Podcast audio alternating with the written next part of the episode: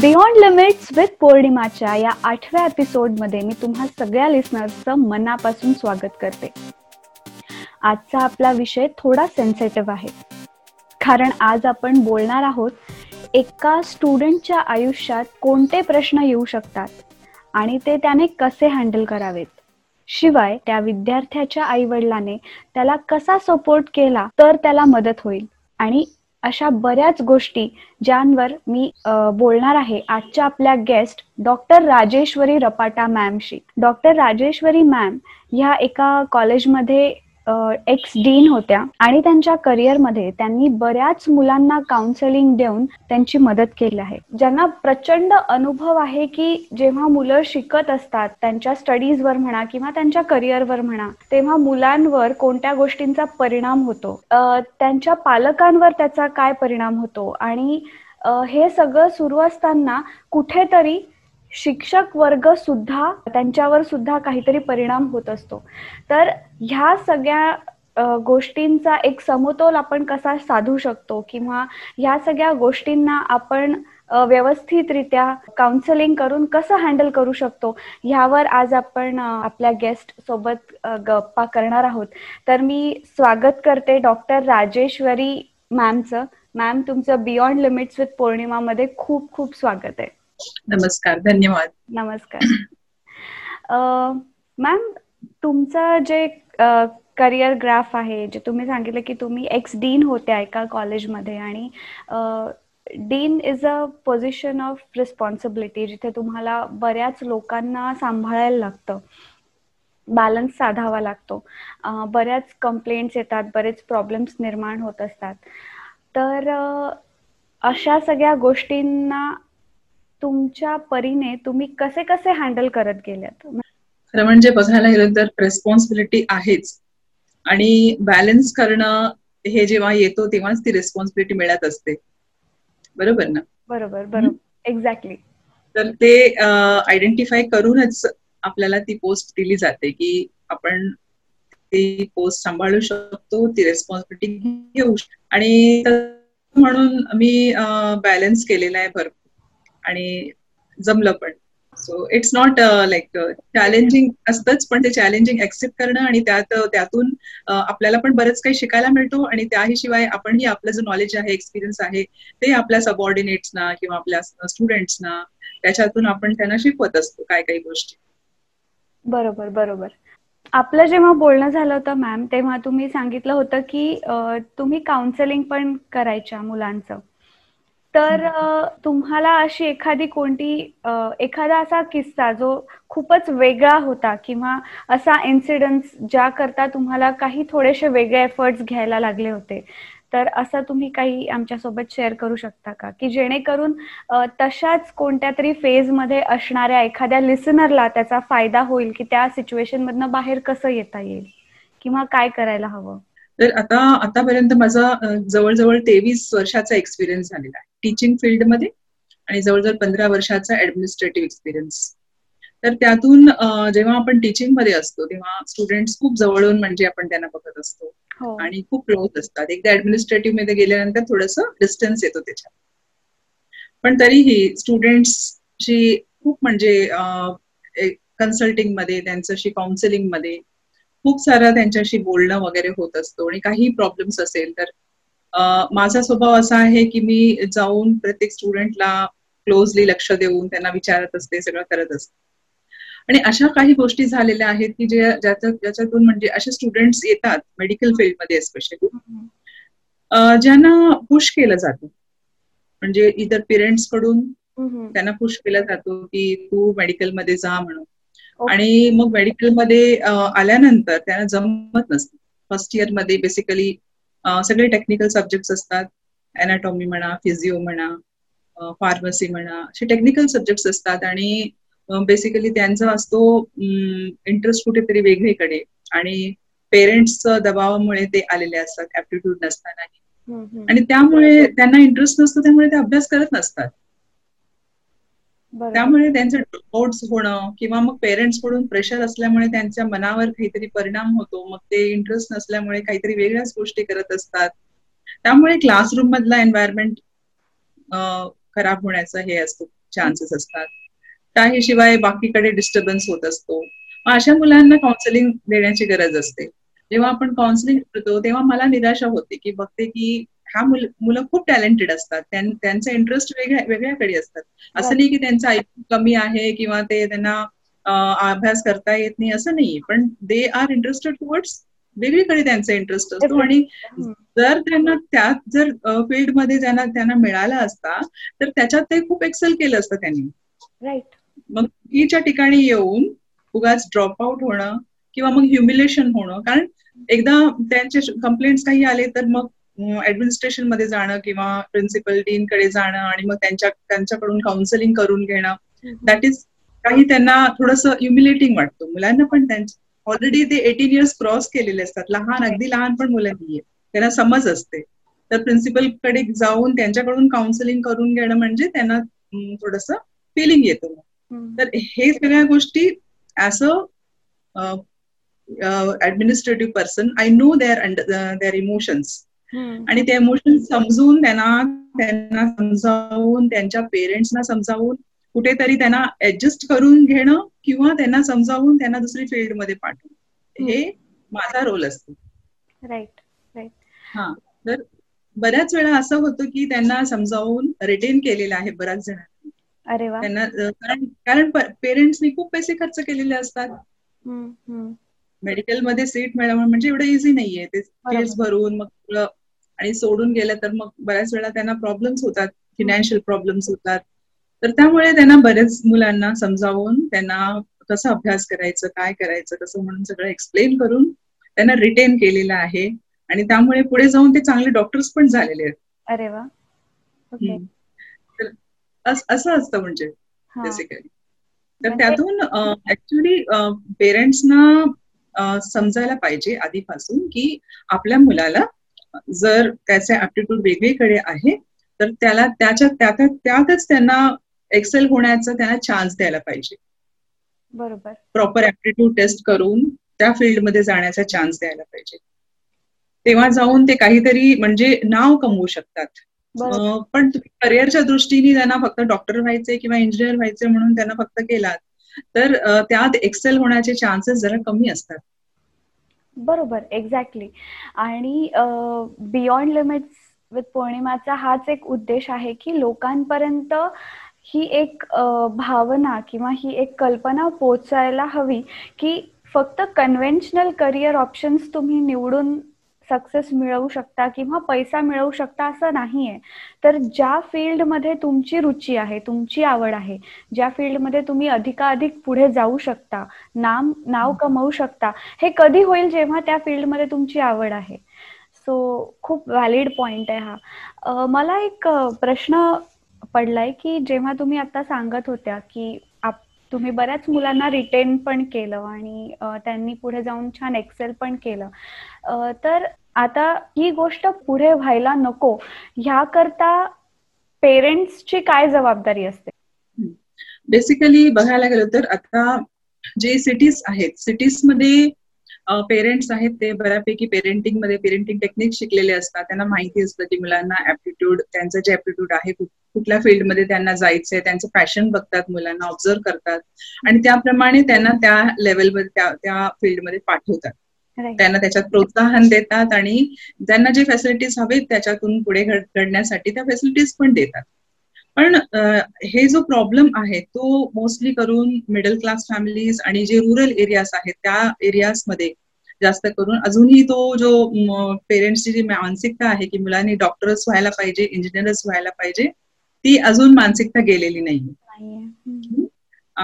आणि बऱ्याच एरियाजमध्ये हे पण एक मानसिकता आहे की मुलांनी आय आय टी करायला पाहिजे. हो. अगदी. तर आय आय टीचं खूप फॅड होता किंवा आता आताही आहे. तर मुलांसाठी खूप लाखो लाखो रुपये देऊन फक्त त्यांना कोचिंगसाठीच तेवढा खर्च करायचे. जो की एज्युकेशनमध्ये तेवढा लागत नाही खर्च ते कोचिंगसाठी तेवढा खर्च लागतो. तेवढं त्यांना पोटामध्ये पाठवून त्यांना आणि मग तेवढे वर्ष त्यांना कोचिंग घेऊन इयर ड्रॉप घेऊन त्यांना अभ्यास करतात ते आणि ते सीट मिळवतात. काही जण मिळवू पण शकत नाही. बऱ्याच जण असे आहेत ते मिळवू शकत नाही. दोन दोन तीन तीन वर्ष ते ड्रॉप घेऊन ते आय आय टीचं कोचिंग घेत असतात. हो. आणि मग त्या मुलांवर परिणाम मनाच्या मनावर परिणाम काय होत असेल? तर त्या थ्री इयर्समध्ये त्यांचा एखादा डिग्री कंप्लीट होऊन जाईल. किंवा त्यांच्या त्यांच्या जे इंटरेस्ट आहे त्या इंटरेस्टिंग फील्डमध्ये त्यांनी घेतला असता तर ते त्यांचं कंप्लीट झालं असतं. तर तो जो वेळ खूप महत्त्वाचा आहे. पण तो वेळ त्यांनी त्याच्यात दिला असता तर त्यांचं मन मानसिकता हे खूप इम्पॉर्टंट आहे मुलांचं. कारण ते घडण्याचा वेळ असतो. आणि तेव्हा जो त्यांचे जे क्लासमेट्स असतात ते या दोन तीन वर्षात कितीतरी पुढे गेलेले असतात आणि हे लोक पेरेंट्सच्या ह्याच्यामुळे आय आय टी किंवा मेडिकलमध्ये जाण्यासाठी एअर ड्रॉप घेऊन त्याची वेळ वाया घालवत असतात. त्यामुळे त्यांच्या मनावर नक्कीच परिणाम होत असतो.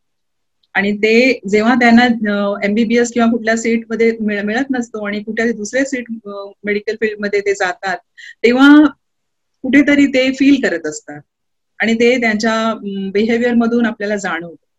राईट त्यामुळे पेरेंट्सनी हे लक्ष द्यायला पाहिजे की एकतर फर्स्ट थिंग इज फिनान्सेस त्यांची जेवढी फिनान्शियल कॅपॅसिटी आहे ते बघून घेणं. दुसरी दुसरं आहे मुलांचं ऍप्टिट्यूड तिसरं आहे की त्यांना त्यांची मानसिकता आहे की नाही? ते होण्यासाठी पुढे जाऊन त्यांचं जे त्यांनी चूज केलेलं आहे फील्ड त्या फील्डमध्ये जाऊ शकतात की नाही? इधर पेरेंट्सच्या फोर्समुळे किंवा स्वतःच्या फोर्समुळे त्यांचा ऍप्टिट्यूड आहे की नाही त्याच्यात? तेही त्यांच्या बरोबर कळायला पाहिजे त्यांनी.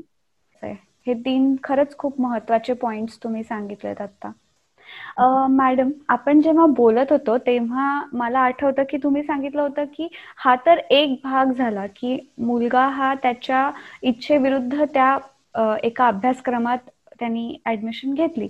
पण असंही बरेचदा तुम्ही पाहिलेले आहेत केसेस की जिथे एखादा मुलगा ज्याचं फायनान्शियल बॅकग्राऊंड चांगलं नाहीये थोडस ते लोअर मिडल क्लास मधून आलेले आहेत आणि वर्सेस त्याचे जे मित्रमंडळ आहे किंवा त्याचे जे पियर्स आहेत ते अतिशय श्रीमंत घरातनं आलेले आहेत.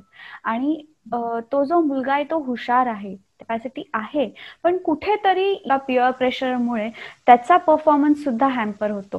हो. असेही बरेच केसेस आलेले आहेत की जिथे मुलं बारावी पर्यंत खूप चांगले मार्क्स मिळालेले आहेत. आणि फिनान्शियल कंडिशन कधी चांगले नाहीये पण is a studious student studious आहे. पण ऍडमिशन मिळाल्यानंतर मग त्याचं हळूहळू जाऊन त्याचं लेवल्स कमी होत जातात. आणि मार्क्स कमी पडत असतात किंवा एअर ड्रॉप पण होतो असं पण होऊ शकतो. तर अशा कंडिशन्समध्ये ते त्यांचा जो मेंटल लेवल वरती जे सराउंडिंग माहोल जो म्हणतात आपण एन्व्हायरमेंट पिअर प्रेशर ते बरेच हॉस्टेल्समध्ये राहतात. तर त्यांच्या लेवल्समध्ये मुली किंवा मुलं त्यांचे जे सराउंडिंगमध्ये जे स्टुडंट्स आहेत त्यांचे क्लासमेट्स असतात चांगल्या फिनान्शियल कंडिशन्समध्ये असतात. तर त्याचा परिणाम त्या मुलांवर होतोच.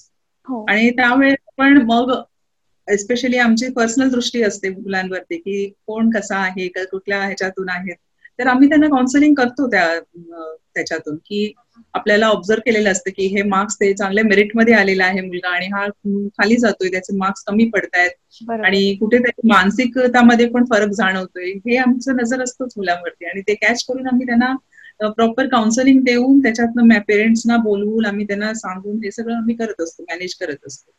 तर हे नक्कीच आहे की ते जे पिअर प्रेशर आहे त्याच्यामुळे पण मुलांचा मुलांवर परिणाम होतो. तर त्याचा care as a teacher as a professor आम्ही केअर त्याचा घेतो आणि काउन्सिलिंग पण करत असतो. आणि त्याच्यातनं मग मुलं बाहेर पण पडतात आणि परत व्यवस्थित अभ्यास पण करायला लागतात. पेरेंट्सना पण घेऊन आम्ही काउन्सिलिंग करतो. ओके म्हणजे आता जेव्हा अशी सिच्युएशन येते तेव्हा दोन्ही बाजूचं काउन्सिलिंग होतं का? म्हणजे आता जसं जो मुलगा जो ज्याच्यावर परिणाम झालेला आहे आणि त्याचे मित्र ज्यांच्यामुळे परिणाम झालेला आहे तर अशा दोन्ही बाजूंचं काउन्सिलिंग केल्या जातं का? ऑफकोर्स जे ज्यांच्यामुळे परिणाम होतो त्यांनाही बोलवून त्यांनाही काउन्सिलिंग केला जातो की त्यांना त्यांनी कसं बिहेव करायला पाहिजे. दोन दोन्हीचं बिहेव्हिअरल चेंजेस वरती लक्ष दिलं जातो आणि दोघांनाही व्यवस्थित काउन्सिलिंग करून त्यांना ऍडजस्टमेंट करून देतो आम्ही. बरोबर. त्याच्यामुळे ते सगळं सुधारणा होते त्याच्यात. एकाकडून कधीही नाही होत म्हणजे कारण एक ते मेंटेनिंग कॉज होऊन जातो. जसं काही एकाला आपण ऍडजस्ट करून दुसऱ्याला ऍडजस्ट नाही केल्यामुळे ते परत परत ते प्रॉब्लेम अराईज होणारच ना. राईट राईट तर दोन्हीकडून दोन्हीकडून काउन्सिलिंग दिलं जातं. ओके आणि पेरेंट्सना कधी कधी गरज पडते पेरेंट्सना बोलून घेणं किंवा अजून ऑथॉरिटीजला इन्व्हॉल्व्ह केलं पण जातो. असे बरेच सिरियस केसेस पण होतात. त्यातनंही म्हणजे प्रॉब्लेम सॉल्व्ह करण्याची कॅपॅसिटी असते आमच्यात आणि आम्ही करतो राईट तुमच्या एका आठवणीतला एखादा असा इन्सिडेंट जो तुम्ही कधीच विसरू शकणार नाही? तसं बघायला गेलं तर बरेच असे इन्सिडेंट्स आहेत. जेव्हा आपण एक टीचिंग इन्स्टिट्यूटमध्ये आहे as a professor as a administrator प्रत्येक मुलांचं एक स्टोरी असते. प्रत्येक जो आपल्याकडे शिकत असतो प्रत्येक मुलांचे एक एक इन्सिडेंट्स असे असतात. प्रेरणादायक पण असतात. काही काही निराशादायक असतात. त्याच्यातनं आपल्याला पण बरेच बरेच बऱ्याच गोष्टी शिकायला पण मिळत असतात. त्यातला असं बघायला गेलं तर अशा गोष्टी आहेत ज्यातून काही मुलं असतात जे एक एक मुलाचं मी इन्सिडेंट सांगू शकते.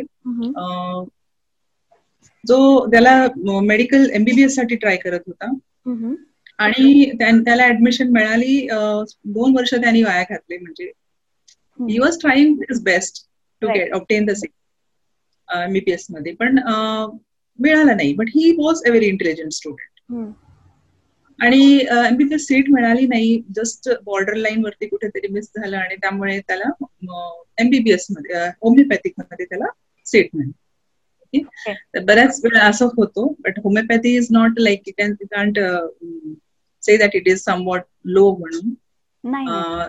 people have so much scope in homeopathy and people are practicing very nicely but it is their choice प्रत्येक स्टुडंटचा आपला आपला चॉईस असतो. त्याचा चॉईस होता की मी बीबीएसमध्ये जायचंय आणि त्यांनी दोन वर्ष वाया घातले त्याच्यात.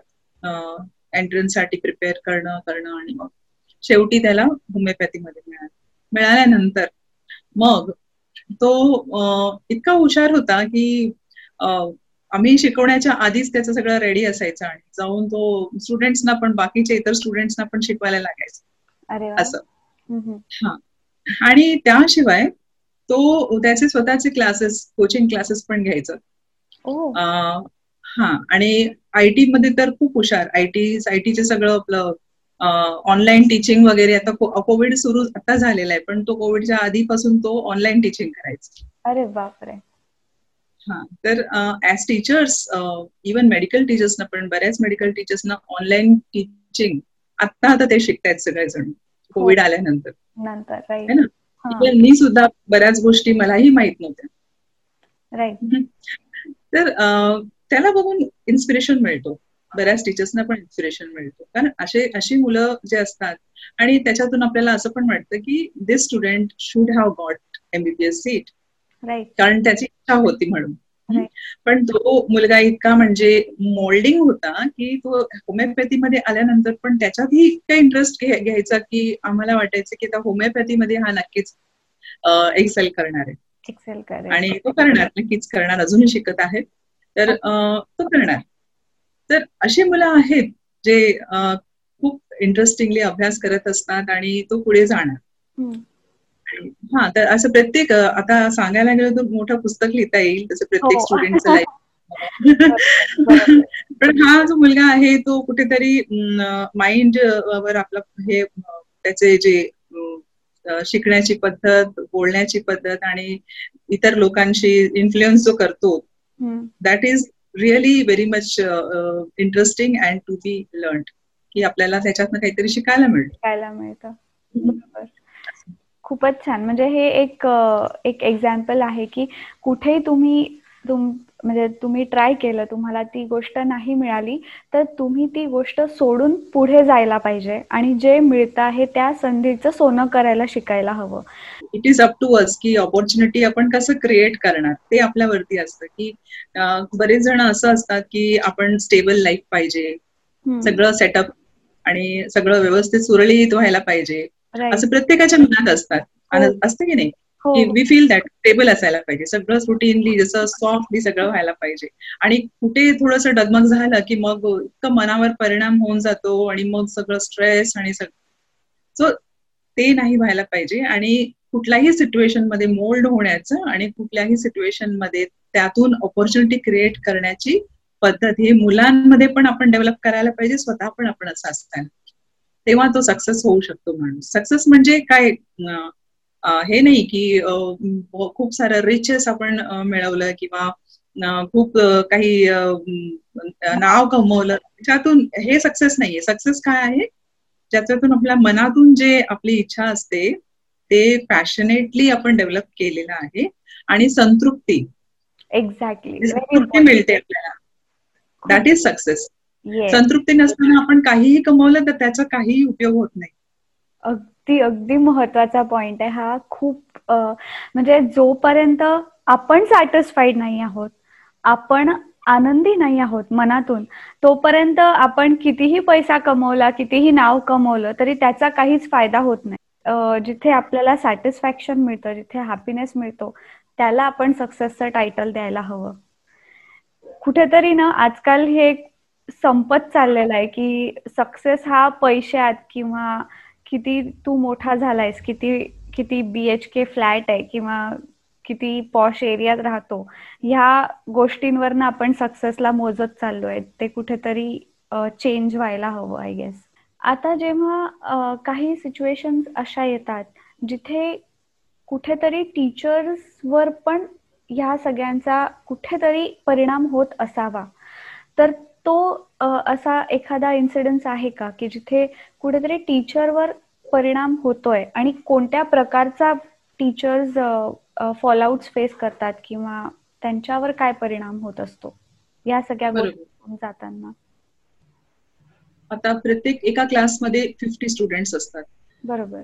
लाईक प्रोफेशनल कॉलेजमध्ये तर ह्या फिफ्टी स्टुडंट्सना प्रोफेशनल कॉलेजमध्ये एक टीचर एक सब्जेक्ट शिकवत असतात. आणि त्या सब्जेक्ट शिवाय रिसर्च ऍक्टिव्हिटीज असतात ऍडमिनिस्ट्रेटिव्ह ऍक्टिव्हिटीज असतात प्रॅक्टिकल्स असतात. ह्या सगळ्या गोष्टी सांभाळताना प्रत्येक मुलांकडे लक्ष देणं हे पॉसिबल नसतं. बरोबर. आणि बेसिकली हे एकदम लहान मुलं पण नाहीयेत. They are grown up they are grown they are grown up students and grown up students ऍडोलसेंटपासून grown up होताना जे हॉर्मोनल्स हॉर्मोन्स इन्क्रीज झालेले असतात त्याच्यामुळे त्यांच्यात जी अग्रेसिव्हनेस असते तर त्या अग्रेसिव्हनेस मध्ये इट्स नॉट लाईक त्या अग्रेसिव्ह ते व्हायलेंट होतात असं नाही पण ते अग्रेसिव्ह म्हणजे प्रत्येक गोष्ट करताना त्यांना एक आतुरता असते एक क्युरियासिटी असते आणि असं they are so much involved in doing that especially when they are interested okay तर त्याच्यामुळे त्या मुलांमध्ये काही प्रॉब्लेम्स पण होतात. काही खूप एक्साइटेड पण असतात. आणि एक टीचर ह्या सगळ्या मुलांना पर्सनल अटेन्शन देऊन त्यांच्या प्रॉब्लेम्स असले किंवा त्यांच्या एक्साइटमेंटमुळे त्यांना जे क्युरियासिटीज असतात ते सॉल्व्ह करणं ह्या सगळ्या हँडल करणं टीचर्सला खूप मुश्किल होऊन जातं. हो. आणि बेसिकली जेव्हा मुला मुलांवरती मेंटल इफेक्ट होतो बिहेवियरल चेंजेस होतात त्यामुळे ते टीचर्स हँडल करणं त्याच्यात मुश्किल जातो त्यांना and they can't act like a counsellor for each and every child प्रत्येक स्टुडंटसाठी ते काउन्सिलर म्हणून नाही करता येत. बरोबर आहे. त्यामुळे प्रत्येक मेडिकल कॉलेजमध्ये प्रत्येक प्रोफेशनल कॉलेजमध्ये एक काउन्सिलर असणं खूप गरजेचं आहे. आणि एस्पेशली मेडिकल कॉलेजेस म्हणजे आपण बघतोय की the rising incidents of the suicides and psychological cases basically हे सगळे जे कॉजेस आहेत ते mainly issues of the mind psychological psychological behavioural चेंजेसमुळे ह्या सगळ्या गोष्टी होत आहेत. तर ते सायकोलॉजिकल बिहेवियरल चेंजेस जे आहेत त्यांना व्यवस्थित करण्यासाठी फक्त हा टीचरचाच रोल नाहीये. त्याच्यात एक प्रत्येक प्रोफेशनल कॉलेजमध्ये एक सायकोलॉजिकल काउन्सिलर होणं हे खूप गरजेचं आहे. सो दॅट इफ युरोपियन कंट्रीजमध्ये असतात प्रत्येक कॉलेजमध्ये प्रोफेशनल कॉलेजमध्ये स्कूल्स लेवलपासून एक काउन्सिलर असतो. जो की ऍटलीस्ट स्टुडंटला काहीही डिस्टर्बन्स होत असेल तर टीचर त्याला पनिशमेंट म्हणून काउन्सिलरकडे पाठवतो. Okay. So that student will go to the counsellor and whatever this problem is that counsellor is going to solve that he will listen to the problem understand the problem evaluate it evaluate करून मग त्याचा जो problem आहे तो solve करतो आणि तो student खुशी खुशी परत जातो क्लासमध्ये आणि again he is normal so basically there should be somebody to listen to the problems of the students ते एकतर घर सोडून बरेच प्रोफेशनल कॉलेजेसमध्ये कसं असतं बरेच स्टुडंट्स बाहेरून आलेले असतात हॉस्टेलमध्ये राहत असतात. आणि मग घरचं एन्व्हायरमेंट सोडून हॉस्टेलमध्ये नवीन ठिकाणी गेल्यानंतर त्यांना ऍडजस्ट व्हायलाच एक वर्ष लागतो. बरोबर. आणि त्या एक वर्ष म्हणजे फर्स्ट इयर आणि फर्स्ट इयर म्हणजे नवीनच असतं सगळं अभ्यासक्रम पण सगळं नवीन.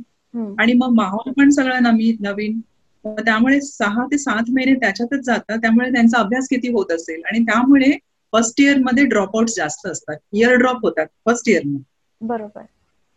एकतर विषय नवीन आणि त्याशिवाय एन्व्हायरमेंट नवीन.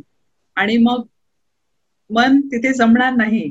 नवीन सगळे स्टुडंट त्याच्यात परत घरातच भाऊ बहिणींमध्ये भांडणं होत असतात. मग हॉस्टेलमध्ये गेल्यानंतर गोष्टी असतातच तर त्याच्यासाठी एक काउन्सिलर असणं खूप गरजेचं आहे. प्रत्येक मेडिकल कॉलेजमध्ये प्रत्येक प्रोफेशनल कॉलेजमध्ये right from schools it should be right हा, तर हे अजूनही डेव्हलपमेंट व्हायला पाहिजे. हा एक रूल निघायला पाहिजे की there should be some counsellor who can be doing the psychological counselling in such cases अशा केसेसमध्ये काउन्सिलिंगची खूप गरज आहे. ऍक्च्युली काही टिप्स शेअर करू शकता का? की जर काही आपले स्टुडंट्स लिस्नर जर ऐकत आहेत आणि त्यांना कुठेतरी प्रेशर आहे किंवा स्ट्रेस आला अभ्यासाचा म्हणा किंवा पिअर प्रेशर कोणताही स्ट्रेस जर आपल्याला येतोय तर त्याच्याशी आपण कसं डील करायला हवं? त्या सिच्युएशनमध्ये आपण काय करायला हवं? बेसिकली जेव्हा स्टुडंट स्टुडंट म्हणजे काय? विद्यार्थी. विद्यार्थी म्हणतो ना राईट तर विद्यासाठी आलेलं. अर्थ त्याचा जो मीनिंग आहे लाईफमध्ये तो विद्यासाठी आलेला आहे विद्यार्थी. है विद्या ना तर तो टर्म इट सेल्फ ते टर्म जर व्यवस्थित लक्षात असेल की आपण कुठल्या गोष्टीसाठी चाललोय कॉलेजमध्ये ते जर बेसिकली लक्षात असलं की तो सक्सेस होऊ शकणार आहे. बरोबर. ना? बरोबर. तो विद्यार्थी म्हणून जेव्हा आहे तर तो विद्यासाठीच चाललाय. तो he should focus on the studies तर कुठल्याही आता गोष्टी असल्या समोर आगे समोर मागे काहीही गोष्टी चालत असल्या त्याचं लक्ष विद्याकडे असायला पाहिजे स्टडीजकडे असायला पाहिजे. राईट है ना? फायनान्शियल कंडिशन्स असू शकतात. है ना? असे बरेच सारे सारे इन्फ्लुएन्सर्स आहेत इन्स्पिरेशनल स्टुडंट्स आहेत जे की रिक्षा चालवणाऱ्यांची मुलं किंवा फुटपाथवर बसून अभ्यास करणारी मुलं जे काही आय एस ऑफिसर्स होत आहेत कलेक्टर्स होत आहेत है की नाही? तर प्रत्येक स्टुडंटचाच असा आदर्श त्यांनी ठेवलाय की बाबा मी विद्यासाठी चाललोय विद्यार्थी आहे तर मला फोकस स्टडीज वरती करायचा आहे तर सिंपल गोष्ट आहे. हा एक point is enough if he can focus तरी तो फॉरगेट झाला की विद्यार्थीचं मिनिंग माहिती नाहीये. ठीक आहे. ऍडमिशन घेतलंय कॉलेजमध्ये कुठेही. तर त्याच्यानंतर त्यांनी एक थिंग लक्षात ठेवायला पाहिजे. त्याच्या आई वडिलांवरती प्रेम असणारच आहे. हो. कुठल्याही मुलांना आई वडिलांनी पाठवलंय त्याला समजा त्या. कॉलेजमध्ये की अभ्यास कर म्हणून. तर मग आई वडिलांची जबाबदारी आहे मला मला शिकवतायत. तर ती एक जाणीव असली तरीही that is more than enough आई वडिलांवरचं जे प्रेम आहे त्याच्यामुळे तो अभ्यास करून बाहेर पडेल लवकर. राईट अगदी बरोबर? हे दुसरं पॉइंट आहे? आणि तिसरं पॉइंट. तरी त्याचं मन लागत नाहीये अभ्यासात. समजत नाहीये काही गोष्टी. तर थर्ड पॉइंट आहे communication communication is a skill communicate with your teachers communicate with your parents. बोलायला पाहिजे की मला हे त्रास होतोय. ते नाही बोललं तर कसं लोकांना कळणार? टीचर्सना पण कळणार नाही पेरेंट्सना पण कळणार नाही. तो मनातच हे होत होत तो अभ्यास करणार नाही शेवटी आणि फेल झाल्यानंतर तो रिझल्टही दाखवायला घाबरेल आई वडिलांना? तर communication is the key early स्टार्टिंगलाच कळतं की मला हे समजत नाहीये. तर तेव्हाच त्यांनी त्याचा प्रॉब्लेम सॉल्व्ह करायला पाहिजे. Communication is the key third point is communication is the key right right communication झाल्यानंतर त्याचा प्रॉब्लेम मधून सोल्युशन कुठून तरी भेटणारच त्याला. मिळणार अगदी मिळणार. खूप हे तीन गोल्डन रूल्स आहे फॉर एव्हरी स्टुडंट मला असं वाटतं की पेरेंट्सनी पण थोडं मुलांना समजून घ्यायला हवं. जेव्हा मुलं बोलतायत तेव्हा नेगेटिव्हली न रिॲक्ट करता त्यांचं ऐकून घेणं हे पण एक पेरेंट्सचं खूप इम्पॉर्टंट स्किल आहे. हा जसं की मी बोलते ते बरोबर आहे. असे पण बऱ्याच गोष्टी होतात की मुलं घाबरतात. घाबरल्यामुळे ते कम्युनिकेट करत नाही. बरोबर. इवन टीचर्स बरोबर पण इवन मनात क्वेश्चन्स असतात विचारायचं असतं पण कसं विचारायचं. म्हणून विचारत नाही. टीचर सिली क्वेश्चन म्हणून आम्हाला तिथेच बंद करणार शटअप बोलणार. हो. असं पण असतं. आणि ते मग कम्युनिकेट करत नाही. टीचर्सशी पण कम्युनिकेट करत नाही. आणि पेरेंट्स बरोबरही बोलायला घाबरतात की आम्हाला हा प्रॉब हे प्रॉब्लेम्स आहेत. हो. कारण कुठून तरी त्यांना असं एक्सपेक्टेड असतं की किंवा पूर्व एक्सपिरियन्स पण असतो. त्यामुळे ते सेकंड टाइम विचारायला मग घाबरतात.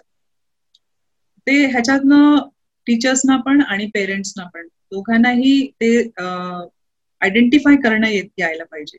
स्वतःहून आयडेंटिफाय त्यांना बोलण्याची गरज नाही पडायला पाहिजे आपल्या स्टुडंटला काय प्रॉब्लेम होते ते आपल्याला आयडेंटिफाय करता यायला पाहिजे ऍज एल्डर्स आणि बरं. पेरेंट्सना पण आपलं मुल- मुलगा आहे कॉलेजमध्ये जातोय अभ्यास करत नाहीये किंवा काय प्रॉब्लेम आहे ते विचारणं हे पेरेंट्सची जबाबदारी आहे. त्यांनी विचारायला पाहिजे. स्टुडंट्सनी बोलण्याआधीच. कारण तुम्ही व्यवस्थित अभ्यास ऑब्झर्व करत असाल आपल्या मुलांकडे लक्ष देत असाल तर आपल्याला कळून येते. थोडंसंही चेंजेस आले की मुलांवरती लगेच आपल्याला कळून येते. बरोबर. तर communication is both way one way communication never works right दोन्हीकडून कम्युनिकेशन असायला पाहिजे दोन्हीकडून ऑब्झर्वेशन असायला पाहिजे. तेव्हाही तो तेव्हा तो पॉसिबल होऊ शकतो. तर हे स्टुडंट्सनी हे हे पेरेंट्सनी आणि टीचर्सनी पण लक्ष द्यायला पाहिजे की कुठेतरी डेव्हलपमेंट व्हायला पाहिजे तर they have to do this things मला अजून एक असा प्रश्न विचारायचा आहे इथे की एखादा स्टुडंट आहे आणि त्याला जर कळतं आहे की आपल्याच्याने जरी आपण इथे आपल्या मना विरुद्ध आलो असो किंवा आपल्या मनाने त्या कोर्समध्ये आलो असो. पण त्याला ते परसिव्ह करायला कठीण जातंय. कुठेतरी तो अभ्यास ते सगळं त्याला झेपत नाहीये. तर अशा मुलांनी आयडियली ते करिअर ऑप्शन सोडून नवीन करिअरमध्ये जाणं योग्य की थोडस वेळ देऊन स्वतःला डेव्हलप करणं योग्य? किंवा याच्यावर तुम्ही काय आपल्या लिस्नर्सला सांगू शकाल? तर जेव्हा स्टुडंट येतात की मला ह्या फील्डमध्ये जायचं आहे आणि त्या फील्डमध्ये गेल्यानंतर मग त्यांना ते गोष्ट जमत नसते. तर ते जम न जम- जमण्यासाठी काही रिझन्स असतात. का जमत नाहीये? इधर त्यांनी फक्त इकडून फ्रेंड्स किंवा कोणीतरी इन्स्पिरेशनल फिगर आहे त्यांना बघून मग ते विचार करतात की मला पण हे व्हायचंय पायलट व्हायचंय मला डॉक्टर व्हायचंय किंवा मला अमुक अमुक व्हायचंय म्हणून. तर ते कुठेतरी इन्फ्लुअन्स होऊन करतात. पण त्याच्यातले जे नेगेटिव्ह आहेत त्याच्यात पॉझिटिव्ह आहेत त्याच्यात काय रेस्पॉन्सिबिलिटीज असतात त्याच्यात कसं घडायचं असतं पुढे ह्या सगळ्या गोष्टी रिसर्च आधीच करायला लागतात. कुठल्याही फील्डमध्ये जाण्यासाठी. कारण प्रत्येक फील्डमध्ये आपले आपले पॉझिटिव्ह पॉईंट्स आणि निगेटिव्ह पॉईंट्स असतातच. रिस्क पण असतात रेस्पॉन्सिबिलिटीज पण असतात. त्या सगळ्या गोष्टी स्टडी करूनच ते चॉईस करायचं असतं. फक्त कुठून तरी इन्फ्लुअन्स होऊन किंवा कुठेतरी ग्लॅमर बघून त्या फील्डचं त्या फील्डमध्ये जाणं that is not good right तर फर्स्ट रिझन आहे. जर त्या रिझनमुळे ते ते आलं तर ते त्याच्यातून घडणं अवघडच आहे ना. बरोबर. तर ते they will not go forward in that पण ते सगळं रिसर्च करून जर आलेत त्याच्यात की सगळ्या गोष्टी माहिती आहेत की बाबा हा ह्याच्यातलं हे पॉइंट्स आहेत ह्याच्यातले ह्या पॉझिटिव्ह पॉइंट्स आहेत हे निगेटिव्ह पॉइंट्स आहेत ह्याच्यात एवढं हार्डवर्क करायला लागेल ह्याच्यात एवढं वेळ घालवायला लागेल हे सगळं माहीत असून त्या फील्डमध्ये गेल्यानंतर तरी त्यांना अडचण येत आहेत. तर त्या अडचणीमध्ये पण अजून डिव्हिजन्स आहेत. कुठल्या टाईपच्या अडचणी आहेत? ऍडजस्टमेंटसाठी अडचण आहे अभ्यास करण्यात अडचण आहे. ह्या सगळ्या अडचणी वेगवेगळ्या असतात. तर त्याच्याप्रमाणे हा त्याच्याप्रमाणे त्याचे सोल्युशन्स असतात. राईट तर आता अभ्यास जर त्यांना जमत नसेल तर मग त्याच्यात मेंटर शोधायला पाहिजे. की चांगला मेंटर मिळतोय का आपल्याला? मेंटर शोधा. त्या मेंटर म्हणजे तुमचे सिनियर्स असू शकतात. सिनियर्समध्ये एखादा चांगलं स्टुडंट असेल जो व्यवस्थित अभ्यास करत असेल चांगल्या बिहेवियरमध्ये आहे go and follow that student कसंही करून get close to that student and तुमचे प्रॉब्लेम सॉल्व्ह करून घ्या. आणि हल्ली असं कोण नाहीये. पूर्वी आमच्या वेळेस एवढं नव्हतं की people will give you all the suggestions help and all खूप सेल्फ स्टडी असायचं. तर nowadays everybody is close and so free and I feel ही खरंच अप्रिशिएटिंग आहे नवीन जनरेशनमध्ये. So everybody is ready to teach you everything right very हा तर जाऊन तुम्ही ते सिनियर्सला अप्रोच व्हा त्यांच्याकडून एखाद्या मेंटरला शोधा आणि शिकून घ्या सगळ्या ज्या प्रॉब्लेम्स आहेत ते सॉल्व्ह करून घ्या. नाहीतर कोण टीचर्स असतील किंवा अजूनही आता तर सोशल नेटवर्किंग एवढं होतंय की तुम्हाला मेंटर्स इझिली अवेलेबल होऊन जातात. हो इझिली अवेलेबल होतात राईट तर हे खूप म्हणजे मी जे जे प्रश्न विचारते ते मला आधी मी जेव्हा विचार करत होते या प्रश्नांबद्दल तर मला इतकी अवघड वाटायची की अशी सिच्युएशन आल्यानंतर काय? पण तुम्ही इतक्या सिंपल येट व्हेरी इफेक्टिव्ह अशा सोल्युशन्स देता आहात की आय एम शुअर की आपल्या लिस्नर्सला त्यांनी ज्या फॉलो केल्या तर त्यांना नक्कीच त्याचा फायदा होणार. मला इथे एक प्रश्न विचारायचा होता की जेव्हा तुम्ही स्टुडंट होतात तेव्हाची तुमची एखादी आठवण मला सांगाल का? माझ्या स्टुडंट लाईफमध्ये सांगायचं गेलं तर it was a very challenging phase okay हा तर जेव्हा मी स्टुडंट होते तेव्हा आय वॉज ऑलरेडी मॅरिड अच्छा. ओके तर मॅरिड असताना मी मेडिकल फील्ड चूज केला आणि त्याच्यातून मी माझं ग्रॅज्युएशन केलं. आणि त्यात माझा एक छोटा मुलगा पण होता. ते मुलाला सांभाळून हाऊस होल्ड वर्क करून आणि मग सायकल चालवत दोन किलोमीटर जाऊन मेडिकल कॉलेजमध्ये तिकडे सगळे क्लासेस प्रॅक्टिकल लेक्चर सगळे अटेंड करून घरी येऊन. आणि जेव्हा मी थर्ड इयर पास झाले त्याच्यानंतर माझे इंटर हे इंटर्नशिप चालू होता. इंटर्नशिप इंटर्नशिपमध्ये माझं ऑलरेडी सेकंड प्रेग्नन्सीसाठी रेडी होते. I was I was already seven month pregnant eight eight month आणि त्या फेजमध्ये मी सायकल चालवत इंटर्नशिपसाठी जायचे. बापरे ओके. टू किलोमीटर्स जायचे सायकलवर आणि इंटर्नशिप करताना आमचे सर पिडियाट्रिशियन होते ते म्हणायचे तू नाही आलीस तरी चालेल. तू घरी राहा. तुला मी इंटर्नशिपचा क्लिअरन्स देऊन टाकतो. तर मी आपले जिद्दी होते कारण मला खूप पॅशन होतं की मी सगळं शिकायला पाहिजे व्यवस्थित. एकही लेक्चर मी मिस करणार असं कधीच झालं नाही. लेक्चर्स आणि प्रॅक्टिकल सगळे व्यवस्थित अटेंड करायचे आणि मग क्लिअर झाले. That was a challenging thing but आता मी बघते की बरेच मुली आहेत ते जे लग्न झाल्यानंतरही मेडिकल अभ्यास अभ्यासक्रम करतायत. मेडिकल कॉलेजमध्ये आहेत बरेच मुली जे after marriage also they are learning very well women are uh, going fast forward. Yes i i feel that uh, women should grow more stronger. माझा एक प्रश्न तुमच्या करता असा आहे. की जर मी तुम्हाला आता एक जादूची छडी हातात दिली आणि तुम्हाला म्हटलं की जादूची छडी एकदा फिरवून कोणती पण तुमची इच्छा पूर्ण करू शकता तर ती इच्छा कोणती असेल? आता जादूची छडी हातात मिळाल्यानंतर मी असं फिरवेन जादूची छडी सगळ्यावरती आणि मी एकच विश विचारणार त्याच्यातून की प्रत्येक माणूस जो कॉम्पिटेटिव्ह झालेला आहे रॅट रेस डेव्हलप झालेली आहे. ती रॅट रेस थांबलं पाहिजे?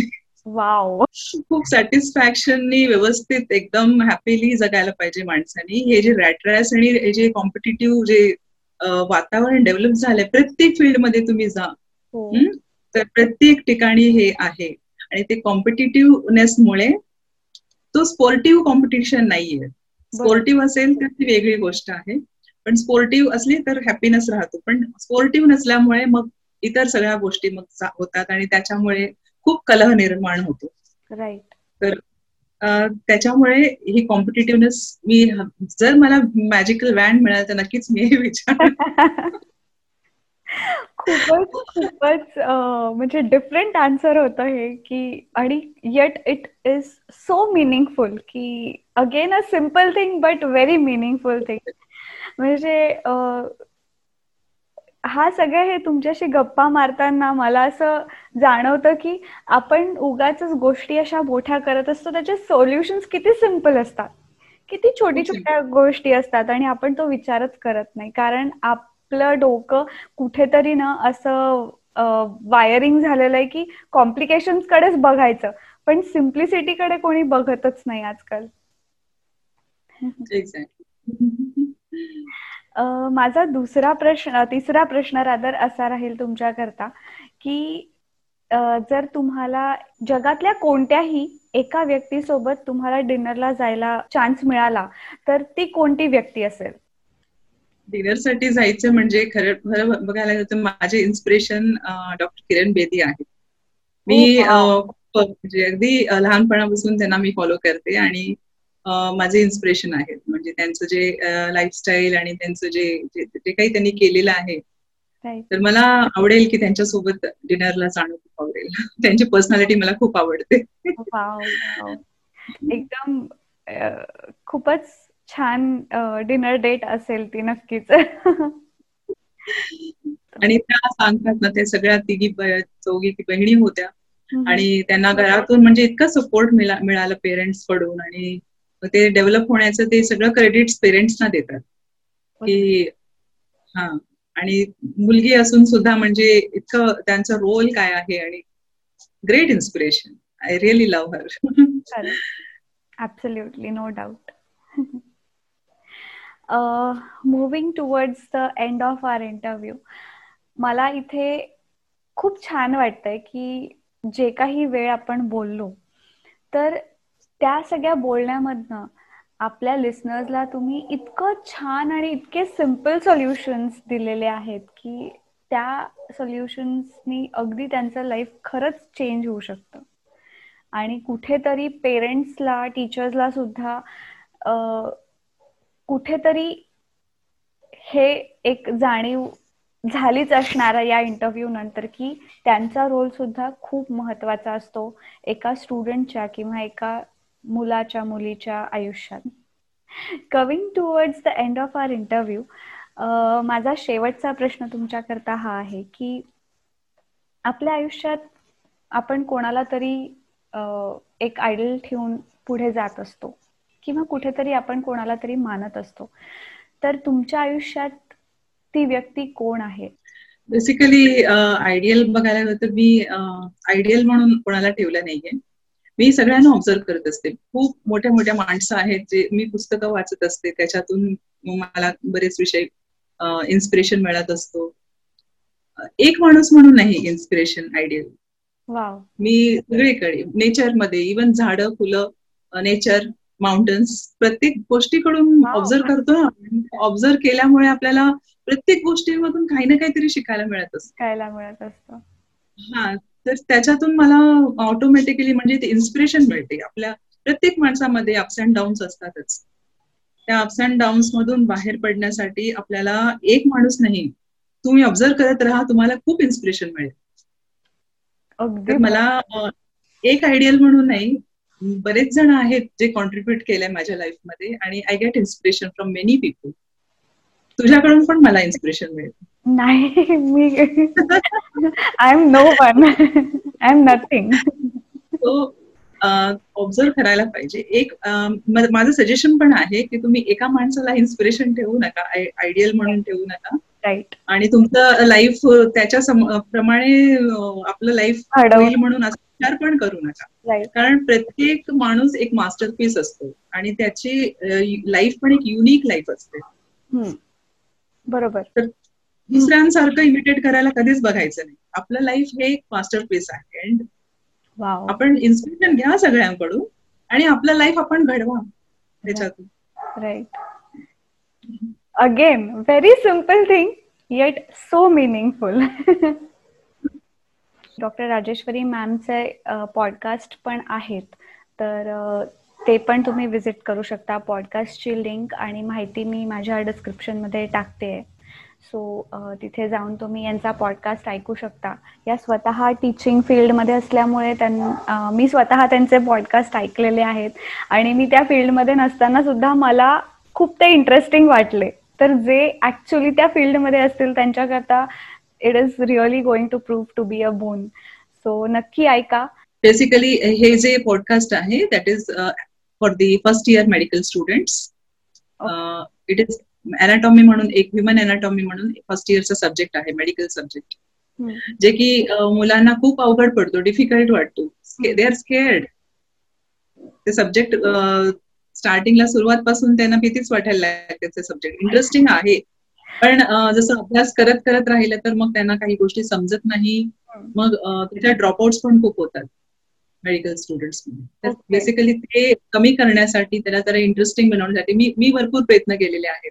हो, माझे तेवीस वर्षांमध्ये स्टुडंट्सना खूप प्रोत्साहन दिलंय त्या सब्जेक्टमध्ये आणि त्यांना खूप इंटरेस्टिंग करायला करायचा प्रयत्न केला की माझा म्हणजे जो मुलांचे अनालिसिस केल्या रिझल्टचा त्याच्यात निकाल पण खूप चांगला लागायचा जेव्हा मी शिकवत होते नो डाऊट तर तोच प्रयत्न माझा अजून चालू आहे की कुठून तरी म्हणजे मुलांपर्यंत हा पॉडकास्ट थ्रू पोहोचायला पाहिजे आणि कुठून तरी त्यांनी ऐकून काही गोष्टी शिकायला पाहिजे. आणि that will make them easier right खूप खूप छान वाटलं तुमच्याशी गप्पा करून आणि तुमच्याकडनं एवढी इम्पॉर्टंट आणि व्हॅल्युएबल माहिती आज आपल्या लिस्नर्सला मिळाली आहे. मी सगळ्या लिस्नर्स तर्फे तुमचे खूप खूप आभार मानते. थँक्यू सो मच तुम्हा सगळ्या लिस्नर्सचं माझ्या आत्तापर्यंतच्या सगळ्या एपिसोडला इतक्या भरभरून तुम्ही साथ दिली इतक्या भरभरून तुम्ही कौतुक केलं.